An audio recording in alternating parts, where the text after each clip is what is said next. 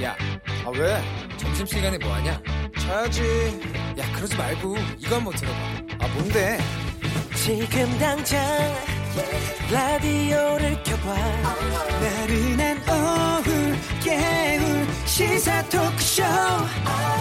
모두가 즐길 수 있고 함께하는 시간, 유쾌하고도 신나는 시사 토크쇼.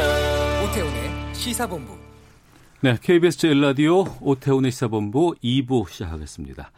이 시각 핫하고 중요한 뉴스들 정리해드리는 시간, 방금 뉴스 KBS 보도본부 박찬영 기자와 함께합니다. 어서 오세요. 네, 안녕하세요. 예, 4월 19일 일요일까지가 사회적 강화된 사회적 거리두기 기간입니다. 주말 사이에 아마 이걸 연장할지, 아니면 사회적 거리두기는 하지 않지만 그래도 생활 방역 체계로 일정 정도 방역 체계에 좀 전환할지 고민이 되는 시점인데, 이것에 대해서 국민들의 생각을 묻는 조사가 있었다면서요? 네, 조사 결과가 나왔는데 좀 의외의 결과가 나왔습니다. 이 고강도 사회적 거리두기를 푸는 데 대해서 네. 서울 시민 중에 64%가량이 네.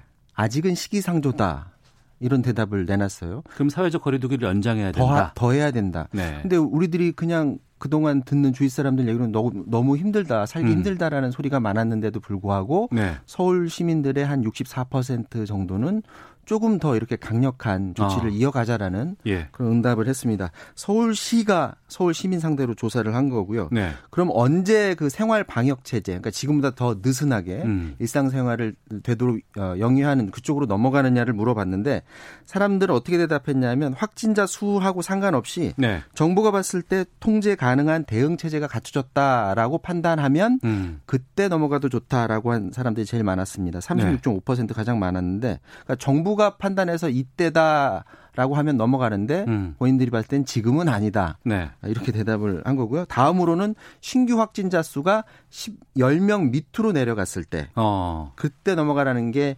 2위였습니다. 그런데 지금 뭐 치료제도 없고 백신도 없기 때문에 그렇죠. 예.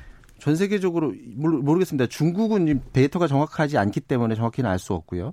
10명 이하로 내리는 것은 굉장히 어려운 일일 수밖에 없는데요. 오늘 확진자 수만 보더라도 어제 하루 동안 22명이 신규 확진자가 나왔거든요. 네. 9일 동안 20명에서 30명대에서 굉장히 안정적으로 지금 나가고 있고, 정부에서 할 수 있는 최대한의 수치로 지금 전문가들은 많이 보고 있습니다. 이걸 10명 이하로 내리는 건 굉장히 힘든 일인데 네. 정세균 국무총리가 오늘 그 숫자는 적어도 감염 경로를 알 수 없는 확진자가 계속 발생하고 있다, 지역사회나 해외 입국자에 의한 무증상 감염이라는 의심을 지울 수 없다, 이런 말을 했거든요. 그러니까 예. 정부가 파악할 수 없는, 그러니까 증상은 나타나지 않는데 병을 옮기는 사람들이 있을 수 있다라고 보는 겁니다. 그렇기 때문에 정부로서는 생활방향으로 넘어가는 데 대해서 고민을 하고 있는데 더 고민을 하게 하는 수치가 오늘 또 나왔습니다. 뭐냐면 3월 취업자 수가 발표가 됐어요. 네.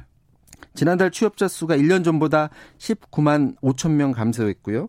이런 감소폭은 글로벌 금융위기 2009년 5월 이후에 최대폭으로 취업자 수가 떨어졌습니다. 4월 달 취업자 수가 나오면 아마 감소폭은 더 커질 것 같고요. 일자리 타격은 뭐 누구나 예상하듯이 소매하시는 분들, 네네. 음식점, 숙박, 서비스업, 예. 그런 쪽에서 많이 떨어졌고요. 또 코로나 때문에 무급휴직도 늘면서 일시휴직자도 160만 명 넘었는데, 이건 1983년 이후 최대치라고 하고요. 청년층 고용률은 41%로 1년 전보다 1.9%포인트 떨어졌고, 또 15세 이상 고용률도 0.9%포인트 하락해서 3월 기준으로 7년 만에 가장 낮은 그런 기록을 나타냈습니다. 네, 방역 상황도 살펴봐야 되고, 또 경제도 잘 좀 챙겨봐야 되고, 좀 고민이 많을 것 같습니다. 일본으로 가보겠습니다. 일본 확진 검사 제대로 하지 않고 있다고 했었는데, 지금 우리나라 확진자 숫자를 일본이 곧 추월할 것 같다고요? 그렇습니다. 일본의 누적 확진자 수가 지금 9,296명, 오늘 오전 상황인데요. 크루즈에 탄 사람들까지 합하면 지금 10,000명이 넘은 거고. 아, 그거 아직도 빼고 있어요? 네. 그건 아마 끝날 때까지 계속 갈 것 같아요. 어제 하루만 600명에 육박하는 신규 확진자가 나왔는데 예. 최근 들어 며칠 사이에 증가세가 잠깐 주춤 내려갔다가 다시 증가세가 늘어나고 있는데, 이번 주말 아마 일요일이나 월요일 아침 정도 되면 우리나라를 추월해서 올라갈 것 같습니다. 지금 우리나라가 스웨덴하고 페루에 이어서 23위 국가거든요. 네. 일본이 월요일이면 순위가 바뀔 것 같고요. 일본 아베 총리로서는 올림픽 열기 끌어올리기 위해서 검사를 제대로 안 하다가 이제 뒤늦게 코로나 관련해서 검사를 하는데. 근데 지금도 검사는 제대로 뭐 많이 못 하고 있다면서요? 그렇다고 지금 일본 쪽에서 전문가들 얘기는 그렇더라고요. 예. 어제부터 지금 긴급사태 발령 지역을 일본은 전국으로 확대를 했습니다. 긴급사태 지역으로 지정이 되면 지자체장이 스스로 판단해서 외출 자제나 휴업 이런 것들을 요청할 수 있도록 그런 권한을 준 건데, 그동안 우리나라가 도입해서 효과를 봤던 드라이브 스루 그 검사 방법. 그 일본 언론에서 이거 부정확하다 하면 안 된다고 하지 않았습니까? 그렇죠. 막 비판했었죠. 예, 예. 비판했는데 일본 후생성 노동성이 예. 정부가 공식적으로 드라이브스루 검사를 추인하는 사무 연락 문서를 전국 지자체에 보냈다고 합니다. 그러니까 공식적으로 드라이브스루를 이제 해라라는 네. 것을 지자체에 보내준 거고요. 일본이 앞으로도 확진자가 더 폭증할 수밖에 없는 게 그동안 그러니까 올림픽 때문에 검사를 제대로 안 하면서 퍼져나간 무증상 환자나 아니면 확진 환자들에 대한 경로를 지금 알 수가 없는 상태거든요. 네. 그렇기 때문에 앞으로 상당 기간 확진자 수는 늘어날 수밖에 없다. 이렇게 전문가들은 말하고 있습니다. 세계보건기구 사무총장의 선임 고문을 맡고 있는 런던 킹스칼리지 대학교 교수 시부야 겐지 교수는 언론 인터뷰를 했는데 드라이브스루 검사를 승인한 타이밍이 일본은 좀 늦은 것 같다라는 그런 말을 했고요. 미국 상황은 지금 경제 활동을 풀어주는 쪽으로 지금 돌아가고 있습니다. 트럼프 미국 대통령이 미국 경제를 정상화하는 방향으로 전환할 것이다 이렇게 밝혔고요. 네. 정상화를 위한 3단계 방안을 구체적으로 마련해서 각 자치단체가 알아서 판단해서 언제 뭐 예를 들어서 재택근무하는 거를 뭐 2단계 때는 풀어준다든지 이런 거를 자치단체에서 이 3단계에 맞게 판단해서 가라고 이렇게 지침을 내려주기도 했습니다. 네. 미래통합당 상황 끝으로 좀 들어보죠. 오늘 긴급 최고위 소집을 했어요? 그렇습니다. 오늘 오전에 그 중앙선대위 해단식을 가졌는데 바로 예. 직전에 긴급 최고위원회를 소집했습니다. 더불어민주당도 해단식 했는데 선거 결과 때문에 양당의 분위기는 굉장히 달랐고요.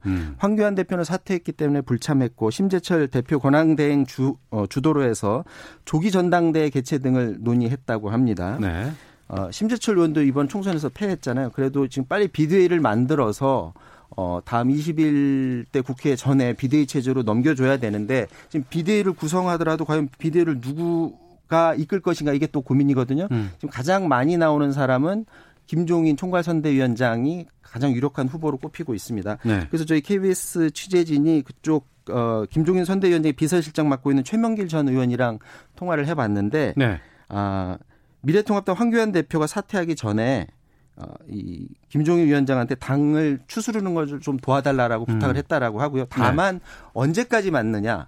그래서 새로운 이 비대위 체제가 그냥 쫙 한 달만 하고 끝날지 더 길게 갈지는 모르겠지만 네. 김종인 위원장으로서는 짧게 하는 거는 별로 이렇게 긍정적으로 바라보지는 않는 것 같습니다.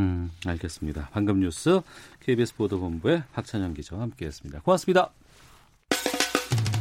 오태훈의 시사본부. 오태훈의 시사본부. 오태훈의 시사본부. 오태훈의 시사본부. 오태훈의 시사본부. 오태훈의 시사본부. 오태훈의 시사본부. 오태훈의 시사본부. 오태훈의 시사본부.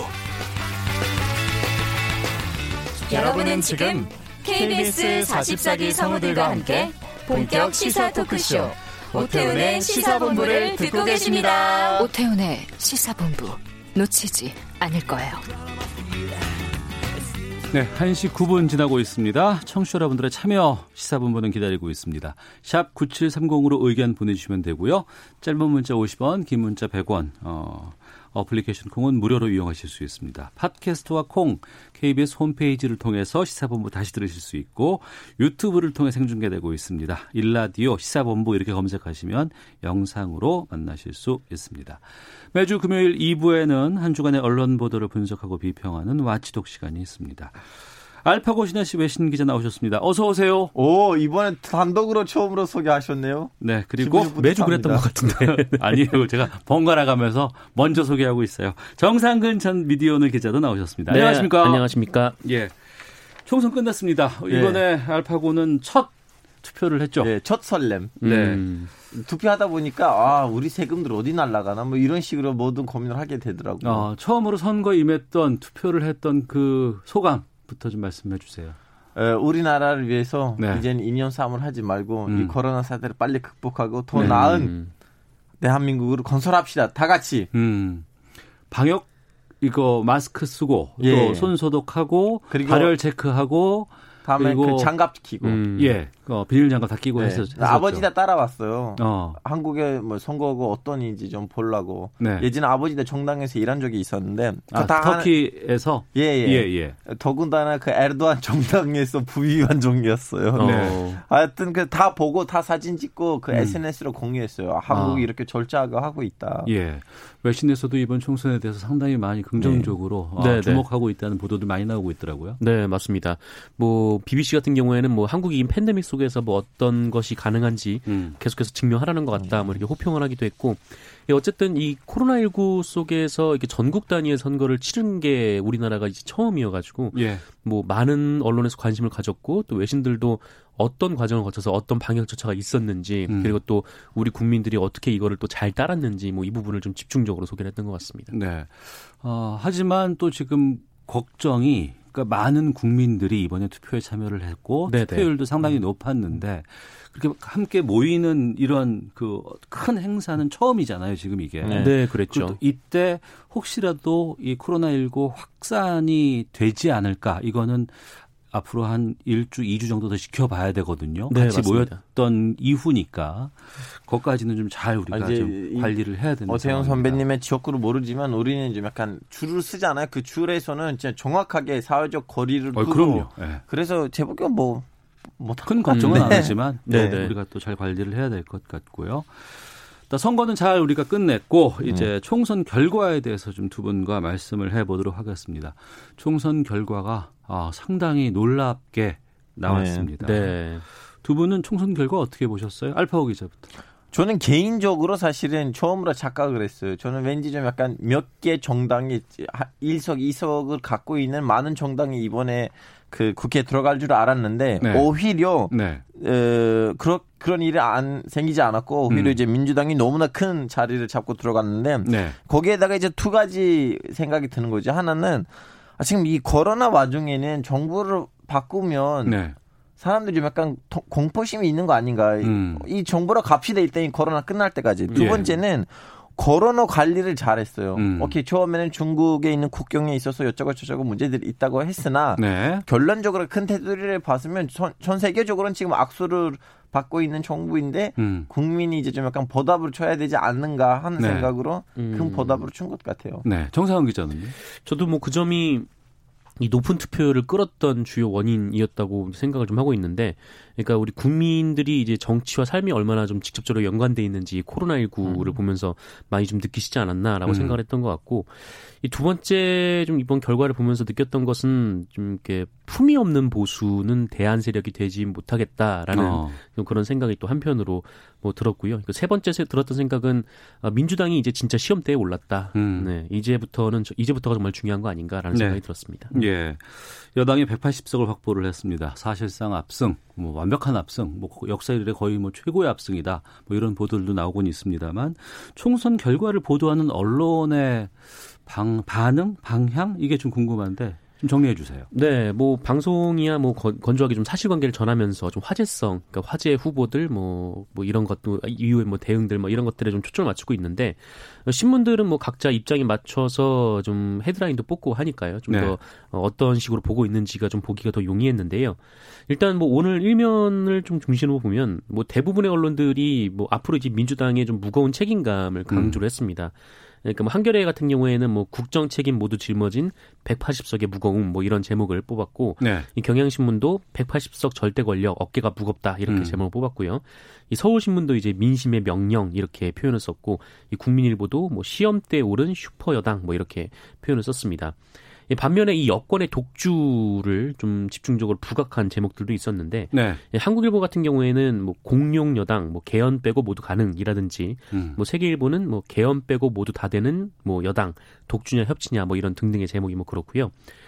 근데 이 신문들 중에 이제 가장 좀 날이 서 있는 신문은 조선일보였던 것 같아요. 네. 뭐 이제 톱기사 부제목에 이제 야당 탄 못한다 이렇게 좀 직접적인 표현을 쓴 거, 그래요? 네, 라든지 그리고 그 일면 보도 옆에 뭐 그 여당의 비례당 대표가 이 총선 다음 날 뭐 윤석열 검찰총장의 거취를 물었다라는 식으로 제목을 쓰고 있는 것은 좀 이 결과에 대해서 좀 불쾌한 심리가 좀 들어 있는 거 아닌가라는, 네, 좀 그런 생각이 좀 들었습니다. 예. 언론의 일면 위주로 정상근 기자가 좀 정리를 해주셨는데, 그런 다양한 여러 가지 그 일면 제목과 관련해서 알파고 기자는 어떻게 제목을 썼으면 좋겠다고 생각하세요? 저 그 기본적으로 서울신문이나 아니면 이제 한겨레는 경향신문에 그 말이 맞아요. 이제부터는 진짜로 보여줘야 돼. 예전에는 오케이, 이제 촛불을 위해서 우리는 정권을 받았다는 그런 말을 할 수가 있는데, 진짜 이번에는 제대로 정권을 잡은 거고, 네, 이제부터 문제가 있으면 정부의 문제예요. 어디에 탓할 수도 없고. 그렇죠. 예. 이제 국민은 힘을 실어줬으니까. 예. 이번 계기로 좀 진짜 있었던 문제들이 있으면 사회에서 그것도 좀 고쳐주고, 네, 이렇게 갔으면 좋겠어요. 알겠습니다. 더불어민주당과 더불어시민당 두 당 합쳐서 180석이 나왔어요. 네. 이번 총선 결과에 대해서 다양한 분석들 나오곤 있습니다만, 네, 저희가 이제 와치독 시간이기 때문에 언론이 이번 총선에 미친 영향을 어떻게 보실지가 궁금해요. 두 분은 어떻게 말씀하실까? 저는 뭐 아직 언론의 영향은 지대하다 이렇게 좀 생각을 하고 있습니다. 뭐 그럼에도 불구하고 영향력은 지대한데 역할은 없었다라고 좀 생각이 좀 드는데, 네, 그러니까 언론이 그냥 전파자로서의 역할이 이번 총선에서 주요 역할이었던 것 같고, 그러니까 어떤 의제를 설정하고 이 공론의 장에서 논쟁이 붙고, 뭐 이전에 많은 선거들 같은 경우에는 이제 언론이 깔아놓은 좀 이런 이제 논쟁 영역 안에서 이제 서로 정치권에서 이제 화답이 오고 갔다면, 네, 이번에는 언론의 판 위에서 싸우는 게 아니라 그것이 이제 2010년 이후에는 뭐 SNS로 뭐 지금 이제 유튜브로 이렇게 좀 옮겨가는 플랫폼은 그렇게 옮겨가는 측면이 있고, 그리고 이 영향력도 뭐 언론보다는 이제 특정 그 인플루언서, 그러니까 좀 유명인들을 중심으로 좀 이렇게 얘기들이 좀 많이 나온 선거가 아니었나, 좀 그렇게 생각이 좀 들었습니다. 그래서 왜 이런 일이 있었을까 좀 고민을 해봤는데, 그러니까 좀 영향력은 막대한데 왜 이렇게 그 주도적이지 못했을까라는 생각을 좀 해보면은 우리 언론의 방식이 좀 너무 딱딱하고 좀 구식이 아니었던가라는 생각이 좀 정부도 들었어요. 바뀌고 여론도 바뀌고 국민들의 생각도 많이 바뀌었는데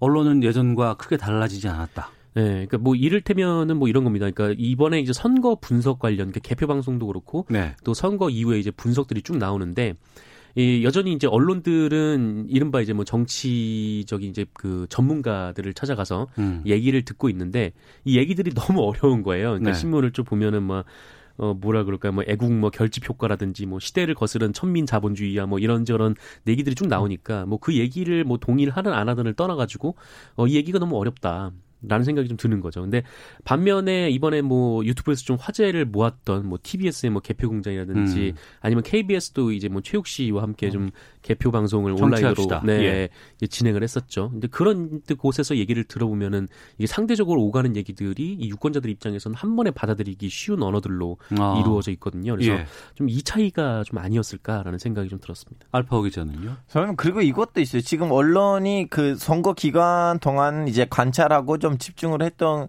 후보들은 예전에 이름이 있었던 후보들이거든요. 이미 몰려 나왔던 분들인데, 사실은 이럴 때는 좀 지방에 가서 신기한 의원 후보들을 좀 약간 찾아야 되고, 특히 예를 들면 논란이 됐던 지역들이 있거든요. 네. 예를 들면 홍준표 씨가 출마했던 지역은 원래 정당으로 가려고 하다가 막판에 무소속으로 갔는데, 네, 그 지역에 가서 그 사람들이랑 좀 얘기를 좀 길게 하고, 다음에는 뭐 하여튼 재미있는 기사를 상당히 많이 쓸 수 있는 기간인데, 네, 기사들이 너무나 뭐라 딱딱하고 너무나 기존에 있었던 기사들을 왠지 4년에 한 번씩 이렇게 바꿔서 쓰는 느낌이고, 그리고 개표 방송은 마찬가지예요. 저도 개표 방송 했어요. 뉴스, 예, 공장에 나왔는데 그 말이 너무 맞아요. 좀 국민이 알아듣고, 네, 좀 받아들이는 단어들을 이제 좀 약간 사용하고 이제 써야 되는데 그걸 안 하고요. 그리고 하나 더 문제가 뭐냐면, 네, 한국에서 못 봤던 거예요. 개표 방송을 했을 때는 양쪽에 있는 평론가들이 좀 와서, 네, 지역을 가지고 이제 얘기를 해야 되는데 항상 한쪽에다가 지어치고, 그리고 주로 수도권 위주로만 얘기했어요. 그래서 좀 약간 더 재미있는 개표 방송이 가능하지 않았을까라는 생각도 들었어요. 네. 그 개표 방송에 만약에 점수를 준다 그러면 어느 쪽에다가 좀 더 줄 수 있을 것 같아요, 이번에?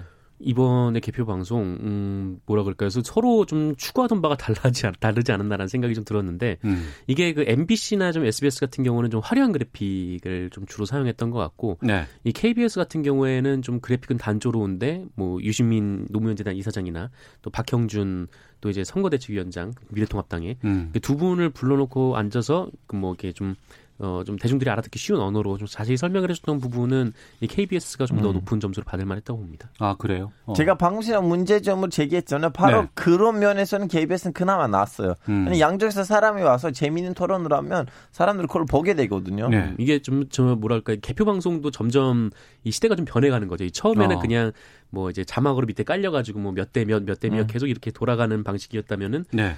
그게 이제 보기가 좀 지루하니까 이제 SBS를 시작으로 해가지고 좀 화려한 그래픽을 입히는 거죠. 그래서 뭐 이제 가족들이나 이제 모여 앉아서 맥주 한잔 하면서 뭐 개표 방송을 큰 고민만 왔다 갔다 하고 막 옛날에 왔다 갔다 하고 인상적이었었어요. 맞아요. 네. 맞아요. 그래서 그 딱 보면서 그냥 되게 신기하고 그게 되게 좋은 건데 지금은 이제 거기서 한 단계를 더 넘어서서 이제 다른 일을 하면서도 개표 방송을 틀어놓고 또 네. 즐길 수 있는 그러니까 귀로도 즐거운 좀 그런 방송이 이번 선거에는 좀 높은 점수를 받았던 것 같습니다. 알겠습니다. 총선 끝났습니다. 그리고 5월 말이면 이제 새로운 21대 국회가 시작이 됩니다. 앞서 두 분께서 말씀하셨지만 이제는 그야말로 힘을 실어줬기 때문에 정부라든가 여당에서는 일정 정도 역할을 해야 될 것 같은데 그리고 또 한편으로는 또 패배한 곳이라든가 아니면은 또 그동안 잘못된 어떤 판단을 했던 곳에서는 반성도 하고 새롭게 태어나야 될 것 같아요. 언론은 어떻게 달라져야 한다고 보시는지 끝으로 말씀 좀 듣겠습니다. 이 주제에 대해서. 네.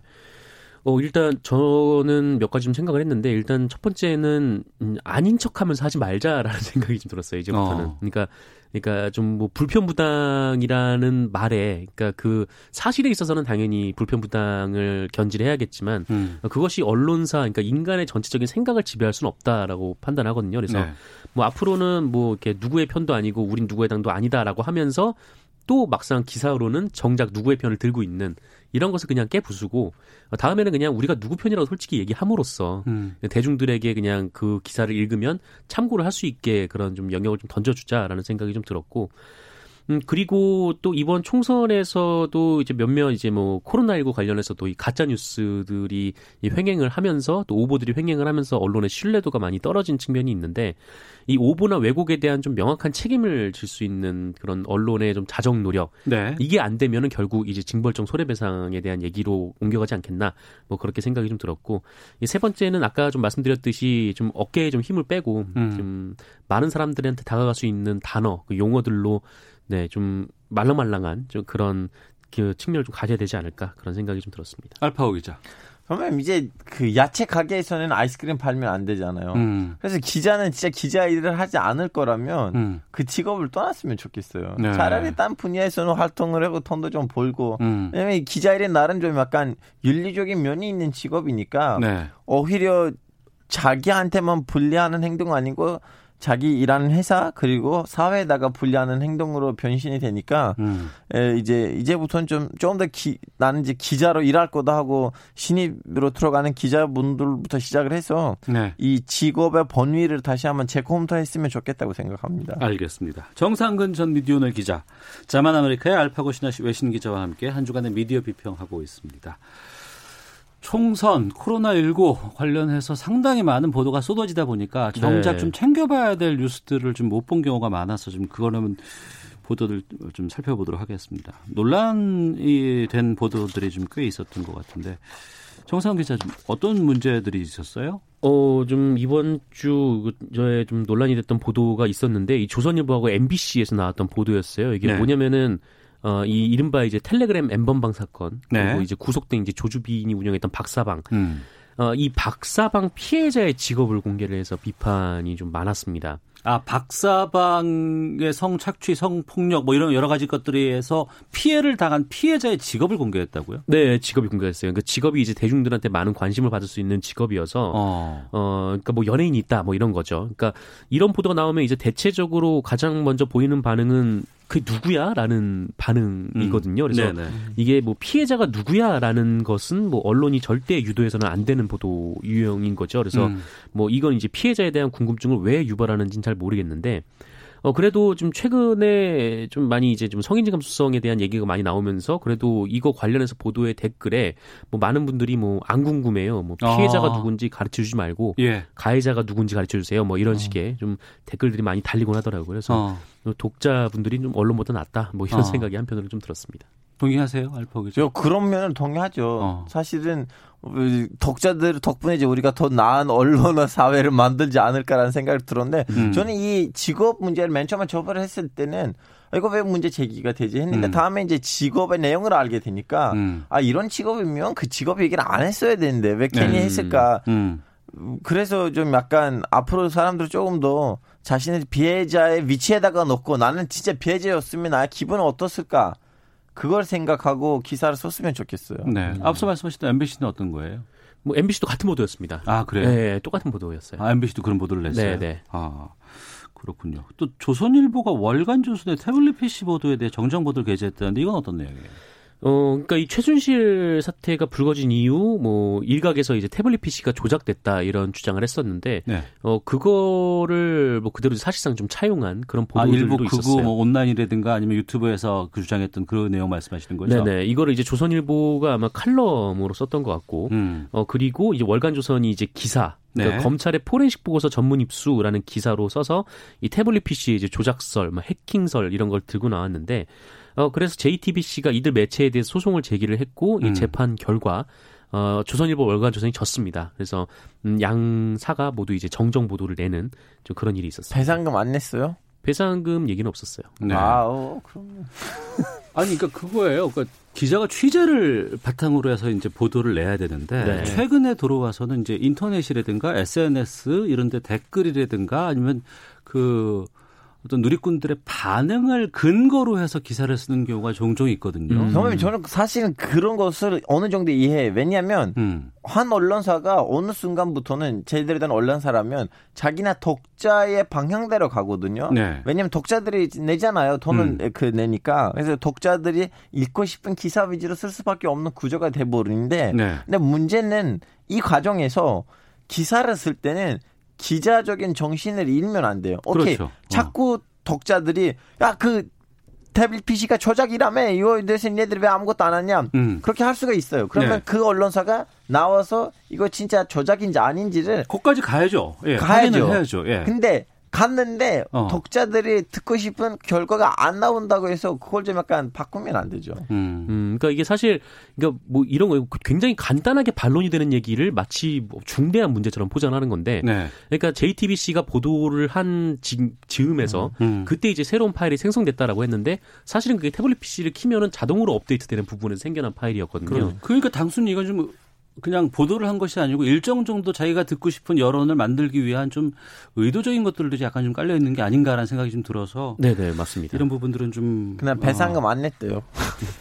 반성을 좀 해야 되지 않을까 싶습니다. 자, 와치독 여기까지 하도록 하겠습니다. 정상근 전 미디어오늘 기자, 자만 아메리카의 알파고 신현 씨 외신 기자 두 분과 함께했습니다. 두 분 말씀 고맙습니다. 네, 고맙습니다. 감사합니다. 헤드라인 뉴스입니다. 서울시는 오늘 오전 10시 기준 서울 지역 코로나19 확진자는 2명 늘어 621명이라고 밝혔습니다. 발병 원인별로 보면 전체 확진자 중 해외 접촉 관련이 243명으로 가장 많고 구로 콜센터 관련이 98명입니다. 생활방역위원회에 참여한 전문가들이 생활방역으로의 전환 과정에서 사회적 거리 두기가 느슨해지면 곤란하다는 의견을 주로 제시했습니다. 정부는 다만 생활방역에는 사회적 거리 두기도 포함되는 것이라고 설명했습니다. 코로나19 여파로 3월 카드 승인액이 감소하고 중국인 관광객도 역대 최대 폭으로 감소한 것으로 나타났습니다. 정부가 관광과 항공 등 코로나19 직접 타격 업종에 대한 특별 융자가 소진되면 추가 지원 방안을 강구하기로 했습니다. 코로나19의 충격으로 중국의 올해 1분기 경제 성장률이 1년 전보다 6.8% 감소해 사상 최저 수준으로 떨어졌습니다. 지금까지 라디오 정보센터 조진주였습니다. 이어서 기상청의 강혜종 씨입니다. 네, 먼저 미세먼지 정보입니다. 황사가 유입되면서 오늘 늦은 밤부터 내일 아침 사이에 중서부와 남서부 지역에 영향을 주겠습니다. 낮 동안은 공기가 깨끗하겠지만 밤에 충청과 호남, 제주 지방의 미세먼지 농도 나쁨 단계로 치솟겠고요. 내일은 다른 지역은 대기 환경 상태 좋겠지만 남부와 제주 지방은 공기가 탁하겠습니다. 현재 제주에는 호우주의보가 발효 중입니다. 일부 남해안과 제주에 시간당 10mm 이상의 강한 비가 쏟아지고 있습니다. 지금 중부지방은 비가 소강 상태입니다. 하지만 우산은 챙기시는 게 좋겠습니다. 비가 쭉 오다가 저녁에 서쪽 지역을 시작으로 대부분 그치겠습니다. 도로가 미끄럽다는 점 참고하시기 바랍니다. 비구름대가 빠르게 동진하기 때문에 한 지역에 장시간 내리는 일은 거의 없겠습니다. 강한 남쪽 바람으로 인해서 이렇게 남해안과 제주에 20에서 80mm가량의 많은 비가 쏟아지겠습니다. 그 밖의 지방은 5에서 40mm가량 오겠고요. 찬 공기가 유입되면서 대기가 불안정해지겠습니다. 따라서 중부 내륙으로는 우박이 떨어질 가능성도 있고 천둥, 번개, 돌풍이 곳곳에서 동반되겠습니다. 내일은 흐린 뒤 차차 개겠는데 새벽까지도 비가 이어지는 곳이 있겠고요. 동해안 쪽은 낮까지도 비가 내리겠습니다. 오늘 낮 기온 비가 내리면서 5도에서 7도가량 큰 폭으로 하락하겠습니다. 서울, 강릉 15도 등 14도에서 19도의 분포를 보이겠습니다. 오늘 경남 동해안, 남해안, 제주지방 바람이 강하고 그 밖의 지역으로도 바람이 다소 불겠습니다. 해상의 파도도 매우 높게 일겠고요. 내일은 서울의 낮 기온이 19도로 조금 오르겠습니다. 지금 서울의 기온은 12도, 습도는 90%입니다. 지금까지 날씨였고요. 다음은 이 시각 교통 상황 알아보겠습니다. 김은아 씨입니다. 네, 남부권에 계신 분들은 빗길 감속 운행에 더욱 신경 써 주셔야겠는데요. 사고가 연이어 납니다. 먼저 남해고속도로 순천 방향 대저분기점 부근 2, 3차로에서 화물차가 옆으로 넘어지는 사고가 났는데요. 일대 1km 구간에서 정체가 극심합니다. 부산 방향 7원 분기점에서 하만 2터널 부근까지 밀리고 있습니다. 경부고속도로 부산 방향 영남권 노포 진출로에서 승용차 단독 사고를 처리하고요. 이전에 수도권에서는 한남에서 서초까지 막히고 있습니다. 서울 방향 기흥 부근에서 수원 부근과 양재 부근에서 반포까지 제속도를 못 냅니다. 서해안 고속도로 서울 쪽인데요. 호남권 목포요금소 부근 갓길에서 화물차 단독 사고가 나 주의하셔야겠고요. 이후로 금천 일대는 양방향이 밀리고 있습니다. 중앙고속도로 부산 방향 원무 2터널 2차로에서 승용차 사고를 처리하고 있습니다. 일대 지나는 분들은 조심하셔야겠습니다. KBS 교통정보센터였습니다.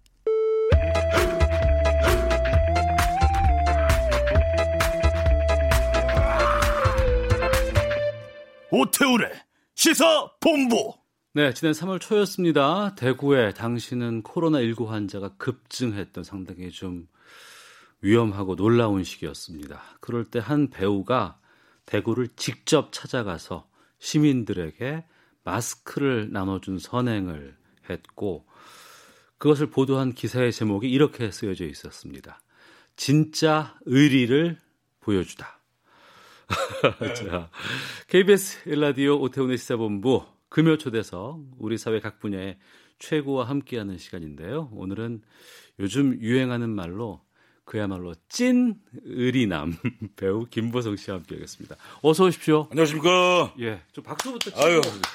인사를 좀 드려야 될 것 같습니다. 감사합니다. 의리, 의리, 의리.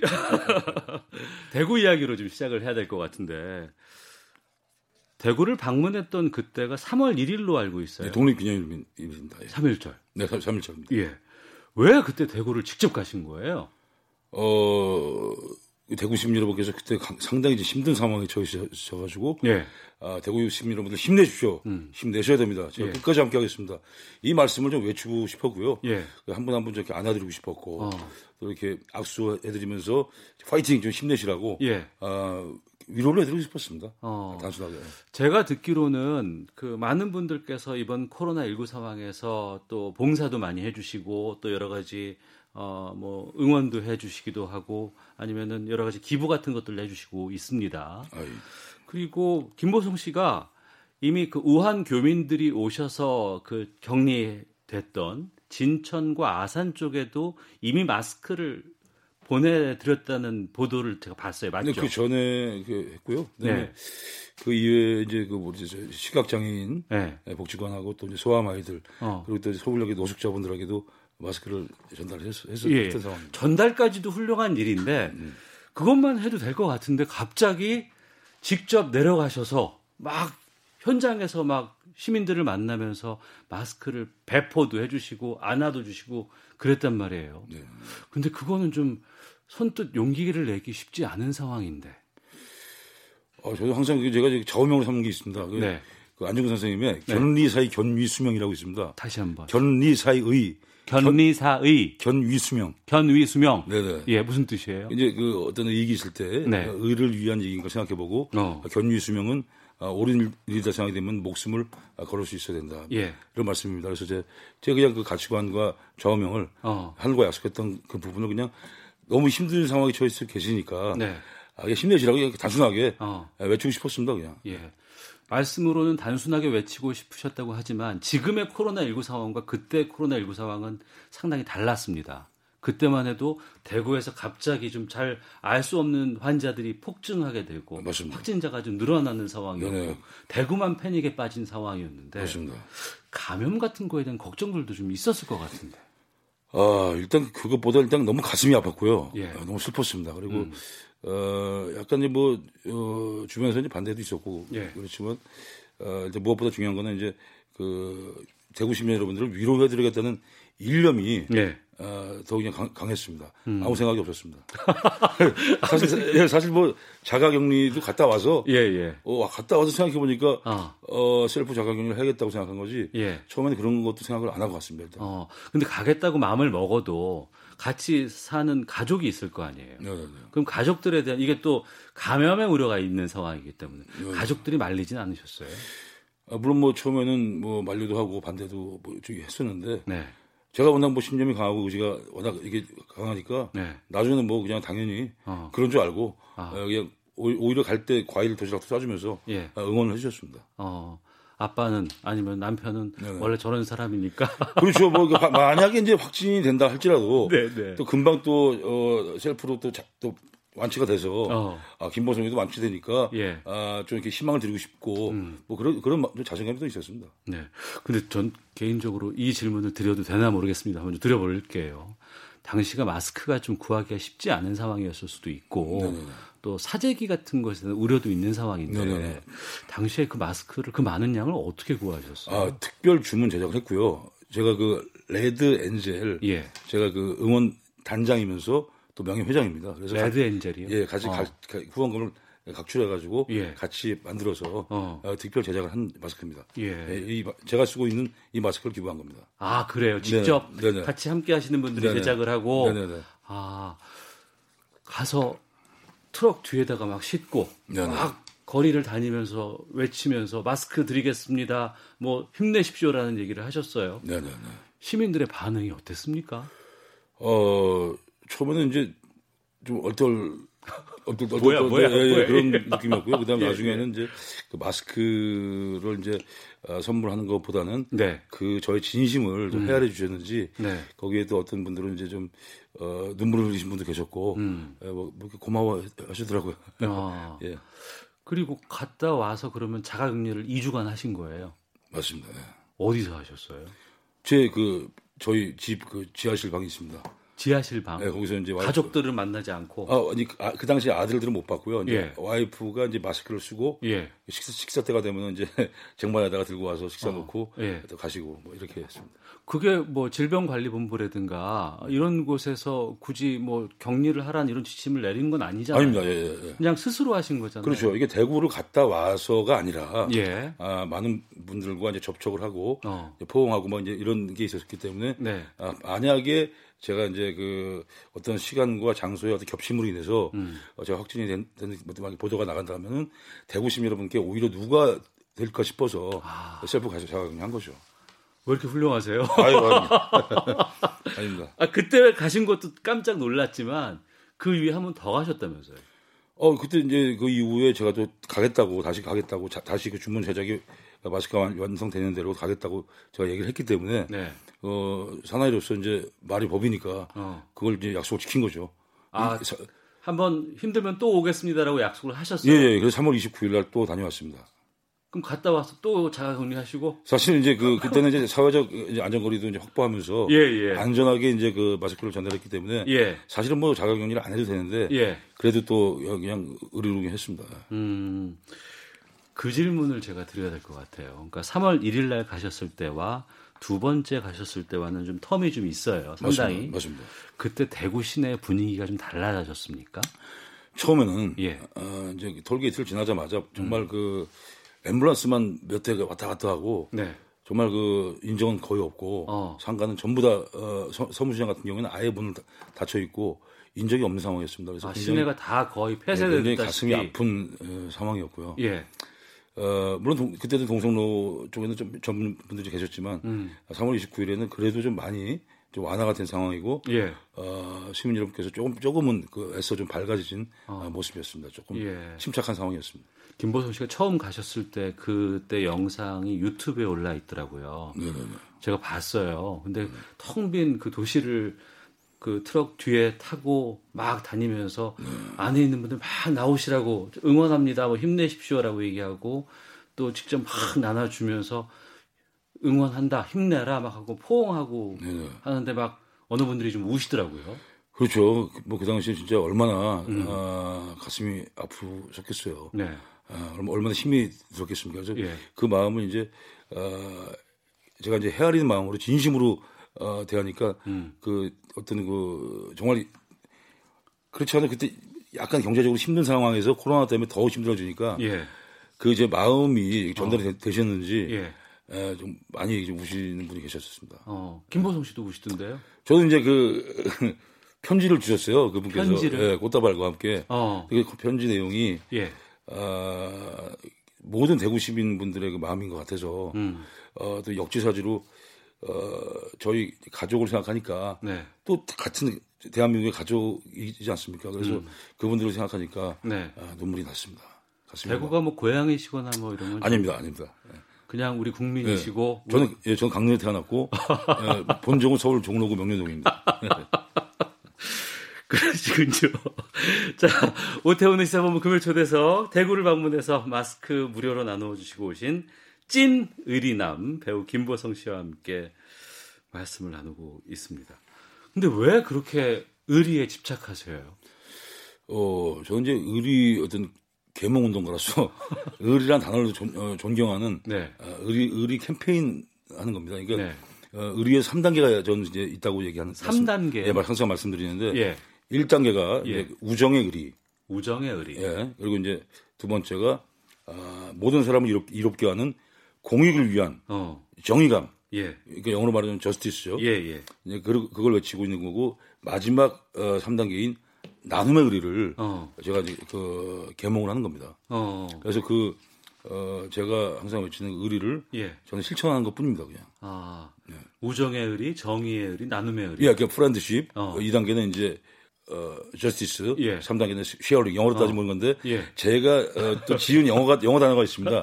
의리가 원래 그 단어가 있어요. 로얄티입니다. 로얄티라는 단어가 있는데 제가 지은 그 의리라는 용어가 있습니다. Justice Friendship.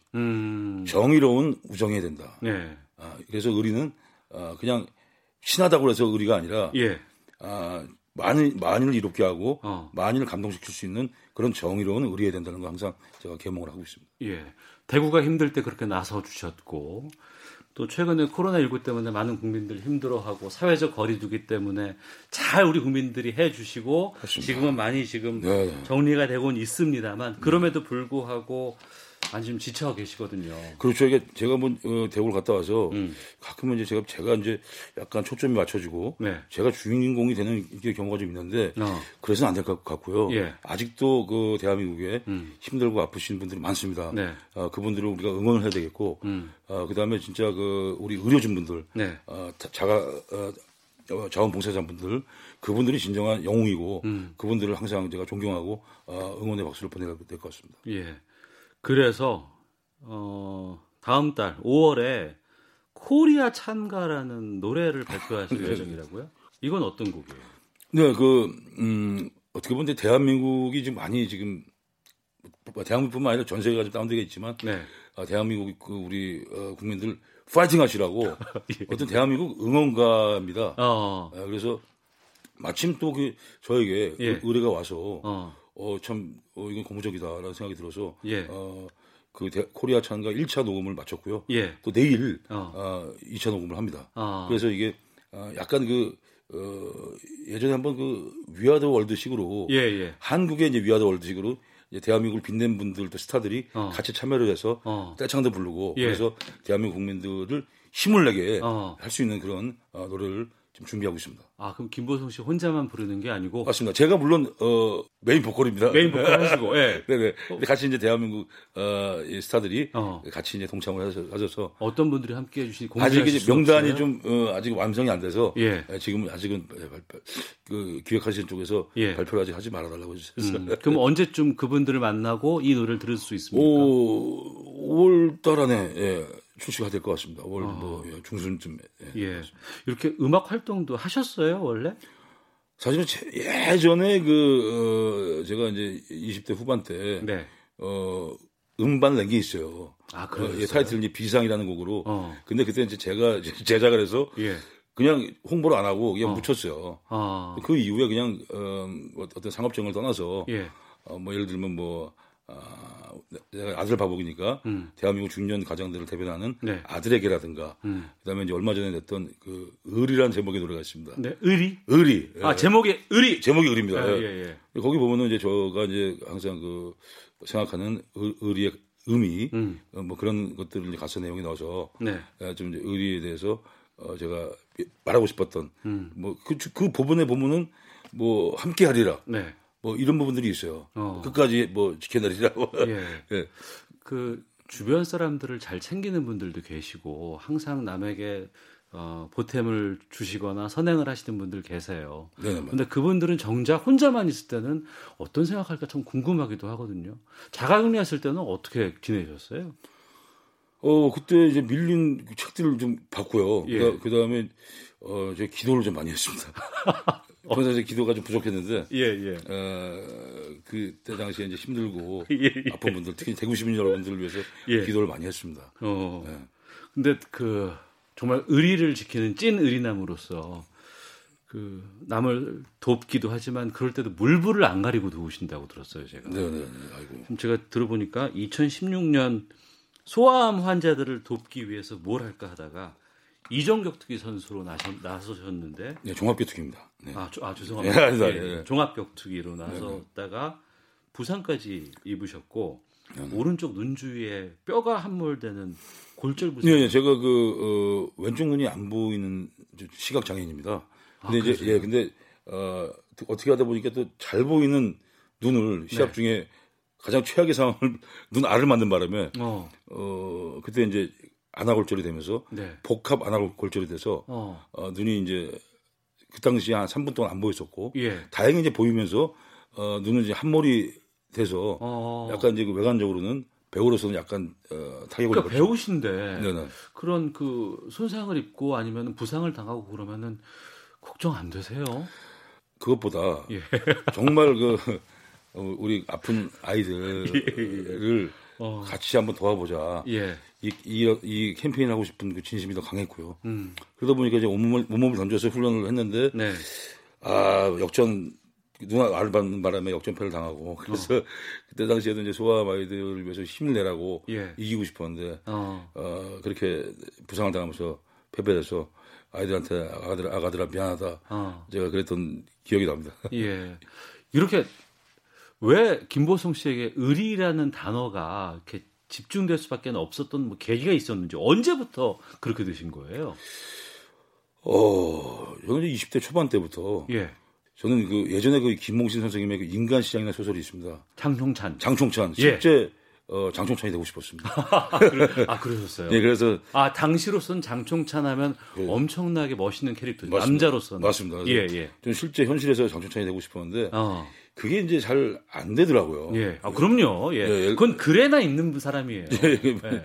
예를 들면 공원에서 데이트한 남녀를 진짜 불량배들 몇 명한테 구해주고 격투를 벌인다든가 그러면 네. 나중에 또 증인이 없으니까 쌍방폭력이 되기도 하고 예. 그래서 이것을 이제 현실에서 안 되니까 미디어에서 대중매체에서 한번 내 뜻을 한번 의지를 한번 알려보자. 예. 그래서 근데 이제 죽을 거비가 좀 많았어요. 젊은 나이에 막 예. 코도 막 안에서 부셔지고 막 그리고 불의를 못 참는 성격이니까 이게 사건 사고가 많다 보니까 죽을 고비가 워낙 많았습니다. 그러다 보니까 이 인생에 있어서 가장 가치 있는 일은 무엇일까 고민을 하다 보니까 아무리 생각하고 또 생각을 해봐도 네. 한 사람을 생명을 살리는 것이다. 이게 인생에 있어서 가장 가치 있는 일이라는 게 제가 이제 확신이 들었고 예. 그래서 그다음부터 이제 소외되고 힘들고 아픔들을 위해서 내가 파수꾼이 되겠다. 평생 파수꾼이 되겠다. 하늘과 다짐을 하고 약속을 했고 그 약속을 지키는 것뿐입니다. 그 제가 기억하는 김보성 씨는 지금의 김보성 씨의 모습이 아니었고요. 예전에 허석이라는 본명으로 네. 활동하셨죠. 본명이 제가 허석입니다. 아 본명이 원래 허석이셨고. 본명이 허석이어서 그때 사고사고 하도 너무 많아서 예, 예. 좀 부드럽게 살아보자 그래서 우리 친남동생이 이름을 바꿨는데 저도 따라서 옆에서 보다가 아, 네. 가명 예명을 바꾼 거죠. 김보성으로. 그때 행복은 성적순이 아니잖아요. 네. 이거 엄청나게 유명한 그 영화였는데. 그렇죠. 청춘 하이틴 영화로서 이제 그 당시. 요즘 말하는 아이돌. 예. 예. 그 당시는 뭐 팬레터를 뭐 100통씩 받고 그랬습니다. 지금은 이제 아이처럼 웃고 계신데 그렇게 하이틴으로서의 인기도 얻고 있었고 그 왕성한 활동을 하다가 갑자기 을이 이렇게 하고 나니까 저로서는 반갑기도 하지만은 왜 그 모습을 바꿀 수밖에 없었을까라고 생각했는데 말씀을 들어보니까 그런 우여곡절이 있었다는 생각이 드네요. 사실 그 을이를 원래 전파하고자 이제 제가 가슴을 이렇게 먹었었는데 네. 너무 을이를 심각하게 얘기하니까 잘 관심을 안 가져주시더라고요. 그래서 예. 약간 어리 이렇게 하면서 좀 이거 희화 시켰어요. 예. 그러다 보니까 많이 좀 관심을 가져주셔서 그때부터 이제 언젠가 의리가 관심 가져주면 제가 꼭 시사 프로나 어떤 데 가서 제 의지를 밝혀야겠다. 예, 예. 캠페인 꼭 해야겠다. 그래서 이제 그 2014년도에 예. 의리 열풍이 불었어요. 한참. 그러니 그때 제2의 전성기를 또 맞으셨잖아요. 2014년도에. 예, 예. 그때 제가 어떤 뉴스나 시사 프로에서 그때 의리의 3단계도 말씀드렸고 예. 뭐 안중근 사장님의 아까 말씀드렸던 뭐 견리사의 견리수명이라든가 뭐 이런 거를 이제 말씀하기 시작했죠. 네. 그야말로 의리의 대세가 돼버렸는데 배우 활동은 요즘 뜸하신 건 아닌가 싶은데 네네네. 왜 그러실까요? 아니 뭐 좋은 작품이 제가 사실은 예. 뭐, 이게 배우로서는, 뭐, 악역 들으면 악역도 막 해야 되고, 막 이래야 되는데, 네. 저는 이상하게, 이게 제가 지금 생각해보면 약간 잘못한 게, 네. 약간 그런 어떤 연기력을 요하는 악역을 다 고사를 했었어요. 아. 나는 무조건 정의로운 역할을 해야 되고. 배우 김보성은, 네. 극 중에서도 정의로운 사람이어야 돼요. 네. 항상 그랬기 때문에, 예. 그런 부분에서 제가 조금 배우로서는 네. 좀 악수를 둔 것 같습니다. 따르는 후배들이 상당히 많이 있을 것 같고 한 번 연을 맺으면 그 후배들이나 선배들, 친구들하고는 끝까지 가실 것 같아요. 그렇죠. 제가 또 항상 제가 강강약약. 네. 그러니까 좀 동생들한테 오히려 제가 좀 더 잘하는 편이고요. 형님들한테는 제가 약간 좀 강하게 하는 스타일이고 좀 그렇습니다. 아, 그래요? 그러다 보니까 동생들도 많이 따릅니다. 근데 제가 그 질문은 안 들어봤어요. 네. 그러니까 가족은 네. 이런 김보성 씨의 모습에 대해서 어떻게 생각하실까 궁금하기도 하거든요. 극구 말리지만 안 되는 분인 건지 아니면 가족도 인정하고 항상 후원하시는 분인지. 원래 와이프도 예. 의리가 있습니다. 아 그러세요? 네, 그리고 제가 그 신혼 초에 네. 저하고 이제 맹세한 게 있기 때문에. 아 그래요? 네네.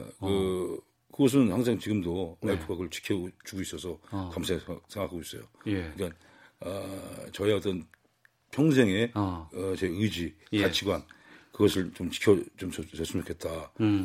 소외되고 네. 사회적 약자, 힘들고 아픈 사람들을 우리가 파수꾼이 좀 되자. 네. 꼭 우리만 위해서 살지 말자. 그 약속을 한 게 있습니다. 네. 그 맹세를 와이프가 지금도 지켜주고 응원해줘서 그게 전 사실은 감사하고 생각하고 있어요. 그 감사를 이 자리를 빌려서 한 말씀 해주시죠. 아니 뭐 당신의 그 의리에 감사드리고 정말 근데 그 마음이 언젠가 더 우리 대한민국을 더 빛나게 하고 많은 분들과 함께 정말 그 진정한 행복의 정의로운 지금도 대한민국은 많이 정의로워졌지만 더 정의로운 대한민국의 한 부분이 될 수 있으니까 뭐 계속 좀 응원 부탁드리겠습니다. 사랑합니다. 의리! 의리! 말씀을 듣다 보니까 정말 항상 곧고 일관된다라는 느낌이 들어서 저도 좀 많이 배워야겠다는 생각이 들고요. 앞으로 나눔도 좋고 연기도 좋고 또 좀 저희가 기다려도 좋을 여러 가지 계획 같은 것도 좀 많았으면 좋겠습니다. 어떤 계획들 갖고 계신지 끝으로 좀 여쭤볼게요. 당장 뭐 내일 모레 또 이제 우리 좀 힘드신 또 쪽박청 어르신들 계세요. 또 그분들한테 또 봉사활동을 또 하러 갈 거고요. 예. 저는 끝까지 제 온몸을 던져서 소외대 분들을 위해서 또 힘들고 아픈 분들을 위해서 온몸을 던지겠습니다. 지켜봐 주십시오. 알겠습니다. 자, KBS 라디오 오태훈의 시사본부 금요 초대서 오늘 대구 방문해서 마스크 봉사하고 돌아오신 그리고 자가격리까지 충실하게 잘 지켜주신 찐 의리남 배우 김보성 씨와 말씀을 나눠봤습니다. 저희 금요 초대서 항상 끝에는 추천곡 받고 있거든요. 네네. 직접 부르신 곡을 저희가 들을 수 있을 기회를 주신다면 아까 잠깐 좀 중간에 말씀드렸는데 우리 아들에게라는 제목입니다. 아들에게. 네. 그 물론 그 노래도 또 전에 또 음원수익이 더 기부가 되는 건데요. 예예. 우리 대한민국의 저와 같은 아들 바보 중년 가장들을 대변해서 제가 직접 그러니까 원래 엘비스 프레슬리의 마이보이라는 노래를 제가 개사를 한 겁니다. 네, 알겠습니다.